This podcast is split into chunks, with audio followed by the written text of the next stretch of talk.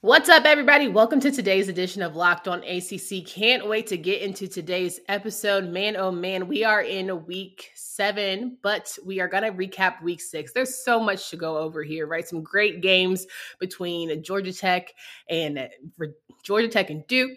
Virginia Tech, Notre Dame, Carolina, FSU, Wake Forest, Syracuse, all the things that we have to go over. But more importantly, we got to talk about some highlights. You know, what was our favorite game of the weekend? And then what are we looking forward to as we're starting to get into the thick of football? Man, just, I can't wait to have JJ here because at the end of the day, let's tell it here.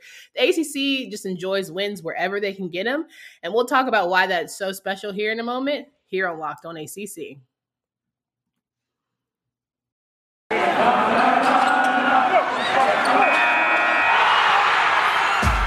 On ACC, your daily podcast on the Atlantic Coast Conference, part of the Locked On Podcast Network. Your team every day.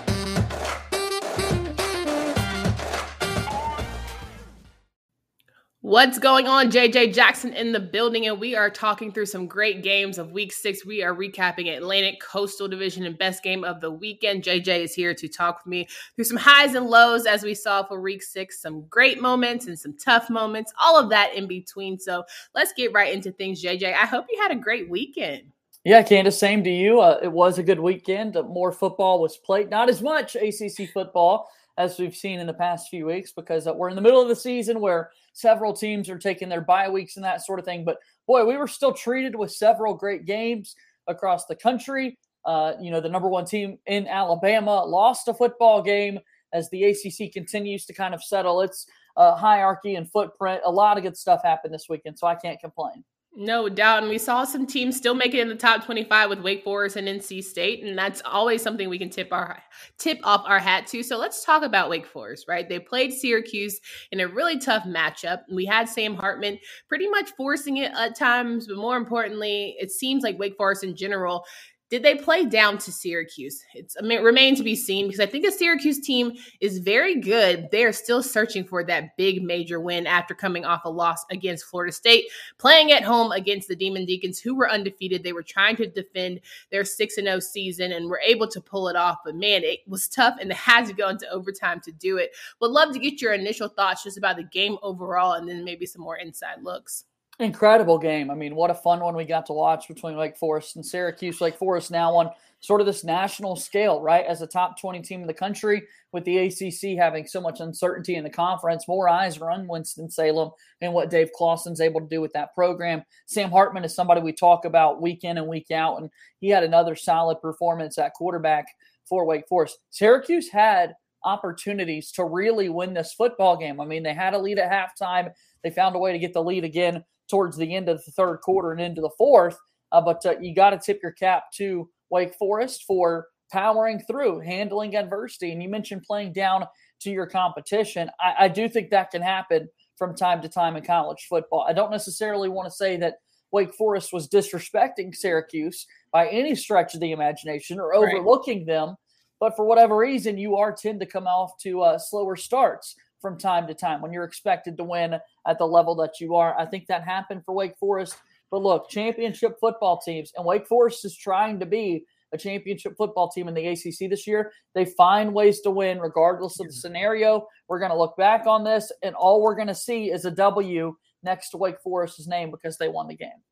Listen, I say the same things, and I'm looking at Wake Forest's numbers, right? Sam Hartman, 330 yards on the day. Christian Beal-Smith, who did not play that much against the Louisville game, had 63 yards. They were effective in the run game, but not really. But I think it was for me, A.T. Perry, right? Three touchdowns on the day. He was just your go to guy. We normally talk about Jaquarii Roberson, but man, A.T. Perry, they were saying his name is all touchdowns on their Twitter spaces. And of course, like that's just who you are. I think from a Syracuse side, you saw some play calling that, you know, some head scratching opportunities when they got down. They were trying to go for two when they were down by one, and I'm sitting here like tie the game, like go for it, go into overtime, and then I'm getting into arguing with my boyfriend because he's saying no. When you have the momentum, you try for two because you know you're not the better team, so you know you have to you know make that ability and you know strike while the iron is hot because you don't necessarily feel like you can kind of capitalize in that overtime thing. But I would like to know your thoughts because we saw some games also in the SEC where people were going for two when they could have yeah. tied at one. Would you, if you were a coach and you had to be a decision maker in that you know instance, would you go for two or would you try and tie it and go into overtime? Look, I, I kind of like the idea of going for two and just ending it there. If you feel like mm. you can't score from the two yard line, can you really win a football game when it comes down to it, right? And so, uh, the game you're referencing in the SEC, Arkansas and Ole Miss, what a shootout that one was. Defense was optional between Sam Pittman's Arkansas Razorbacks and Lane Kiffin's Ole Miss Rebels. And so we saw Arkansas try to go for the win. I think also, Candace, you see that more frequently when it's the visiting team that's mm. trying to win and pull off the upset on the road. That's what Arkansas was trying to do. Wake Forest opted not to necessarily do that, but they were on the road, you know, and, and Syracuse yeah. the same way. They did not, they were the home team, and they said, you know what, we'll kind of settle for overtime. We'll try to see if we can win this football game. Then as uh, Sean Tucker scored with 21 seconds remaining to go in regulation.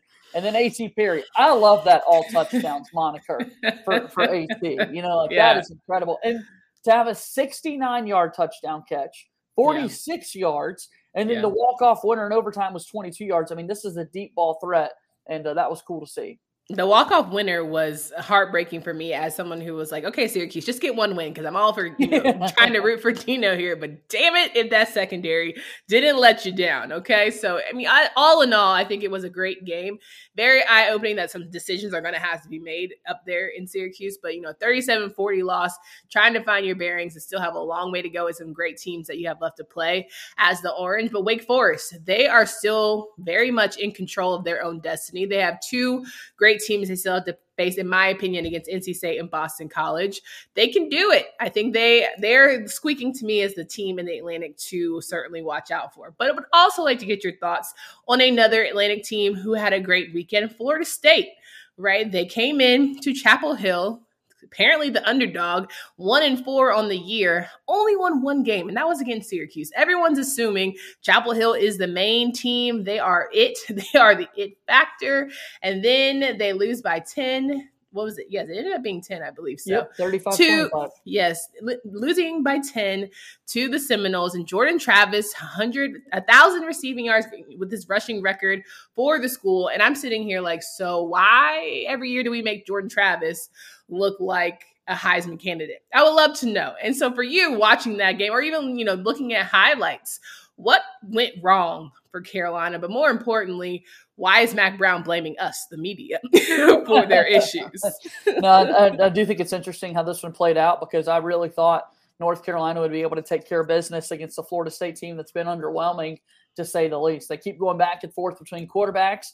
Jordan Travis was clearly the guy this past Saturday as he was able to throw for three touchdown passes and run for two more. So all five scores he's accounting for them. He only had two incompletions the entire game, was able to do whatever he wanted to against uh, that North Carolina defense pretty much. So I was impressed. I really yeah. was impressed with what I saw from Florida State. And you really thought Jordan Travis was like, okay, this man has been in control this entire time. You wouldn't even know that he wasn't the leading quarterback at some points in this season. Right. He was he was embarrassing that Carolina defense. But we I have said over and over that that ground game, anybody who has a decent ground game has a shot to beat UNC this season. But I think for me, what was most frustrating was again Mack Brown going in on the media saying, "You guys hyped this up to be this, and now I'm asking you to be patient because we're not that." I tried to, you know, have a little humility towards the end of that preseason talk, but I'm not going for it. Right? I think that you have a Heisman level quarterback Yes, you lost a lot of people, but your defense allegedly got better. It's supposed to be a year different maturity wise, and yet we're still having the same conversations about fundamental things. Somebody's got to go. And I, I'm not going to say who, I'm not going to name drop, I'm not going to embarrass anybody on the show, but we can start to have conversations. If it's not working, it's broke. So we right. need to fix it. And I think for Florida State, for sure, we've talked a lot about their offense, and rightfully so. They were able to score pretty much at will throughout the contest when they put together successful drives Uh, against North Carolina, but also let's give some love to their defense and what they were able to do because look, it's a tall task to go up there and stop quarterback number seven, Sam Howell, for the Tar Heels this season. Yeah. Held to just six yards a completion on average. Their defense wanted to bring secondary help up and made Sam Howell beat them kind of through the year. Wasn't necessarily able to do that. And North Carolina trying to alleviate those struggles wanted to run the football and they couldn't do it. Sam Howell was their most effective runner on Saturday as a quarterback. That just can't happen if North Carolina wants to continue to win football games this season. They need to get more out of Ty Chandler, who's a roller coaster of a player so far this year for the Tar Heels. Carolina's offense beat itself. It truly did. I mean, there was an interception in the end zone and just couldn't get the ball moving, some three and outs. It was just all bad. And I really felt for Sam because you can tell he's giving his all, but his energy. And he's not a real emotional guy, but we can tell body language. Like, we're smart enough to know at some point, everybody gets frustrated when you have to do everything right? So I think that's my biggest issue. But I can't stand the fact that I have to get on Friday's show and talk to Jersey Drake. Like that's gonna be the mm-hmm. hardest part of my week for sure. But no, I want to talk about more of these games. I think Coastal Side will jump here in just a bit, but let's talk about some prize picks. Okay, all all of you college football fanatics, have you heard about Prize Picks? This is a daily fantasy made easy. Offers more college football props than anyone in the world. Prize Picks offers any prop you can think of, from yardage to touchdowns, even interceptions thrown all of your users that deposit and use your promo code will receive a 100% instant deposit match up to $100. Just be sure to use promo code locked on. Prize Picks allows mixed sports entries, and you can use the award winning app on both the App Store and Google Play. Entries can be made in 60 seconds or less. Yes, it's that easy. Don't hesitate. Check out prizepicks.com. Use promo code locked on or go to your app store and download the app today. Prize Picks is daily fantasy made easy. And when you are traveling this season, we know we you still have a few more games to go. We want to make sure that you are all set with using our favorite that is Rock Auto. Today's episode is brought to you by our family-owned business serving auto part customers for over 20 years. Rock Auto prices are reliably low for every customer and they have everything you need. Go explore their easy to use website today to find the solution to your auto part needs. Go to rockauto.com right now see all the parts available for your car truck and right locked on in there how did you hear about us box so they know we sent you amazing selection reliably low prices all the parts your car will ever need please visit rockauto.com all right, so we're talking with JJ Jackson here from Locked On Blue Devils. I don't know if I gave him that, you know, formal intro, but you guys can find him there. He always talks good things about that place in Durham. The Duke Blue Devils are having a great, what should be fun season when it comes to uh, basketball because you know it's Coach K's last one. But let's talk about that a football side of things. I was in Wallace Wade this past weekend as they faced Georgia Tech, a coastal rival, and everything was supposed to go Duke's way, and it was, right? Duke was in that game. They fought back through adversity. They had been down up to as much as 14, climbed their way back into be in the lead towards the last like five to six, maybe even less than that minutes of the game, ultimately to let it get away from them. You got to ask yourself at some point, you know, maybe it's just time for a change in leadership, or do they just not have the right pieces in place to be as successful as other teams in this conference? Yeah, I certainly don't want to necessarily to jump to the let, us move on from David Cutcliffe scenario because mm-hmm. obviously that is something that's coming, that's imminent. Everyone knows that, whether it's this year, whether it's two years from now, yeah. whatever it may be. I do think that there's still a lot to play for with the Duke football team this season, considering the fact, Candace, that uh, for the most part through ACC play, they've been in it, right? Yeah. With the exception of last week's game versus North Carolina in the second half, where it got ugly and it got out of hand. Duke's trying their best to be competitive in these games. They had opportunities to win against Georgia Tech yesterday, but it's a pretty much new football team. They're still trying to figure out their identity, which is incredible to think about as Duke is so uh, adamant about running the football from time to time, uh, and then also have stretches where all they want to do is throw the ball with Gunnar Holmberg, who's fourth nationally in completion percentage. I mean, if this guy's throwing the football, it's going to be caught, which is a yeah. great thing. Sometimes that might just be two yards down the field, but he's able to kind of move the ball through the air when Mateo Durant can't pick it up running. And so I think they're still trying to figure out that balance offensively and then defensively when it gets later in football games. the secondary kind of collapses. They made a couple of big interceptions yesterday, but uh, unfortunately, it was a little too late as Georgia Tech was able to get a good, impressive win uh, for a Tech team that got blown out by Pittsburgh the week before. So let's credit Georgia Tech for being able to bounce back and pick up a win like they were. No doubt. And I know you were mentioning uh, Holmberg's receiving, and we got to credit Jalon Calhoun and Jake Bobo. I think those two guys were certainly making him look amazing yesterday. But more importantly, you know, we always talk about our man Mateo Durant. He had 152 yards on the day. What was it? He just got another individual record. What was it? 2,000 yards 2000 rushing? Yeah. In a career. Yes. And to me, it's like, okay, you have the studs right? You have the studs to be successful. And I think that is just how can we be consistent when it's working? Let's keep it rolling. And I agree with you. I think there were times where it would just be working and we're like, huh, all right, let's try something else. let's have a flash of some run game. Oh, let's have a flash of some receiving. So ultimately, I also believe that, you know, Duke put themselves in position position defensively to say, okay, I'm going to give you a takeaway, capitalize on that offense. And they weren't able to do that. And I think that's where you have the struggles. And that's what makes good teams great teams when you make teams pay for their mistakes. And Georgia Tech made plenty of them. They made, got Carolina, I mean, got Duke in that game. And Jeff Sims, I think that was for me, his accuracy yesterday was wild, wildly off and I was just like, hey, anybody could t- like tip this man off. Like that was just something I was expecting to see a little bit better from. But his run game certainly was great. Jahmyr Gibbs was great on the day, but ultimately it was Duke's game that slipped out of their hands. Final play, yeah. getting an interception. And, and then the other thing too that needs to be said is, you know, you talk about play calling or decisions that a head coach makes. And there were moments in the football game yesterday where Duke would face fourth and one in the scoring zone uh, just outside of the red zone, and, and Duke would decide to keep the offense out on the field and not pick up points. Later in the game, similar scenario. What is Duke going to do?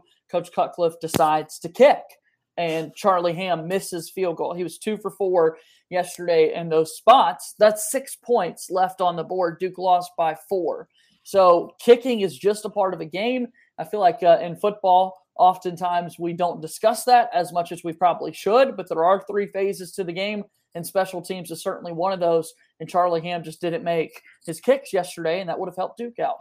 Man, Charlie Ham had a day. And I think that's like you try and trust your kicker, but then when they make multiple mistakes, you're like, okay, I'm not going to put as much trust in you. But it really this is a roll the dice game. You have to look someone in the eye and say, hey, can you deliver for me? And of right. course they're going to say yes, and they want to, but he just couldn't get it done as much as they should have. But you're absolutely right in that regard. And so to me, you know, it's tough. Again, I see a coach cut and I'm saying, yes, the X's and O's, the history behind you want to see who Duke can be because you see the great gems and the people that they have. Shout out to Daniel Jones. Unfortunately, we were watching, I was watching the Giants game today. My man got a concussion. He was trying to go in the end zone. And I'm like, not your job, my guy.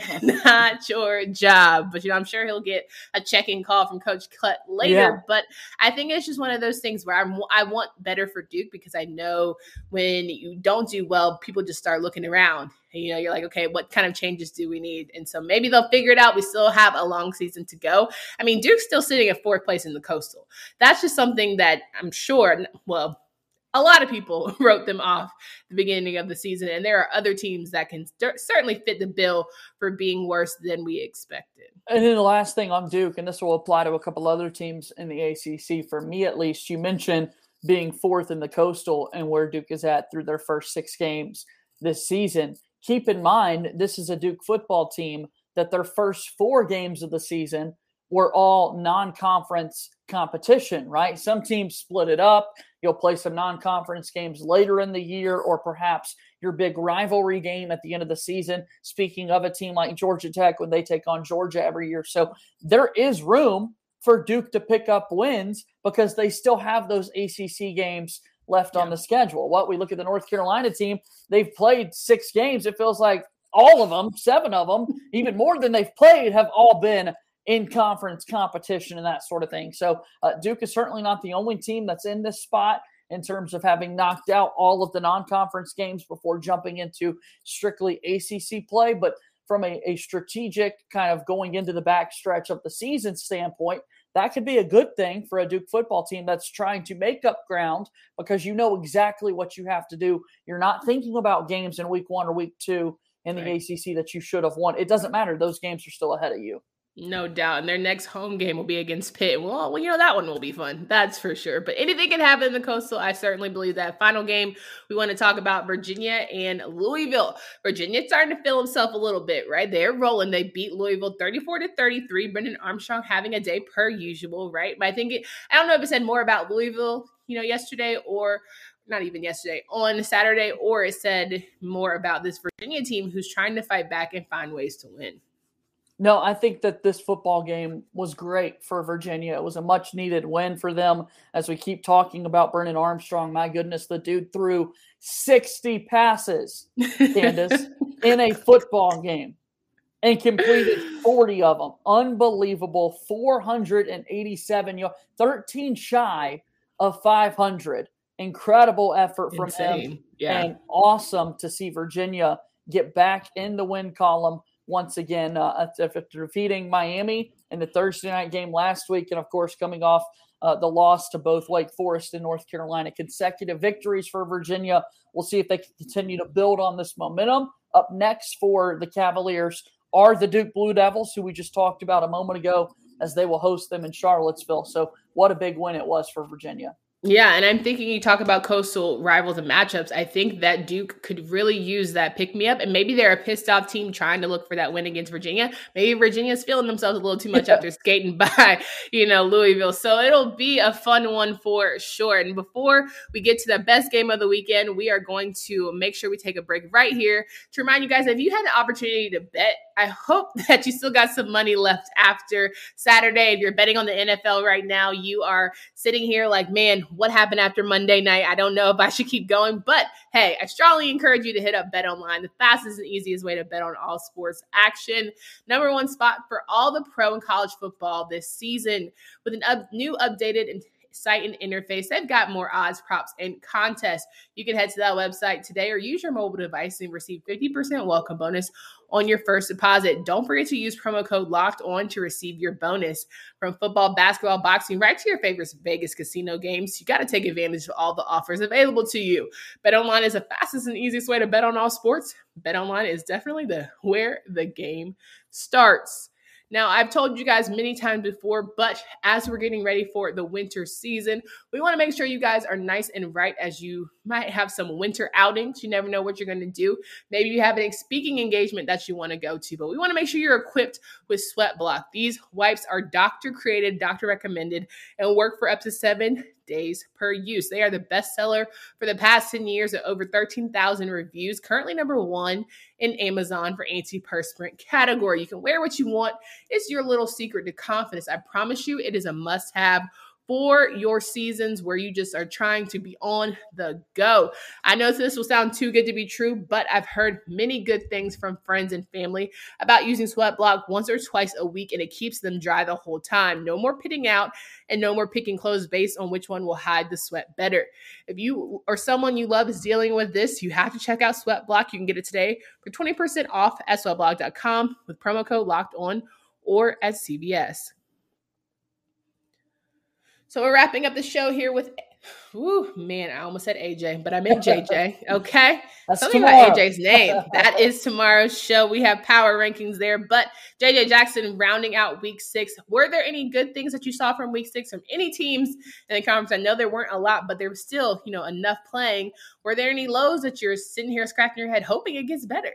Yeah, no, I, I, think certainly the high would be Wake Forest finding a way to get that victory in overtime versus a Syracuse team that's um, trending in the right direction, I believe. And I, I, think for a low, it would absolutely be North Carolina with what they did mm-hmm. against Florida State over the weekend. This is a Tar Heel team that needs to regroup and uh, get back to a, a, better level playing field. You want to make sure for sure you get into bowl eligibility. And I think North okay. Carolina will get there. But six weeks into the year, I, I mean, no one thought this North Carolina team would be three and three six weeks into the season. It's amazing. We haven't even touched on this that Mack Brown has never beat Florida State, that being his alma mater, as he was a running back for the Seminoles back in the 70s and, and still never beat that football team.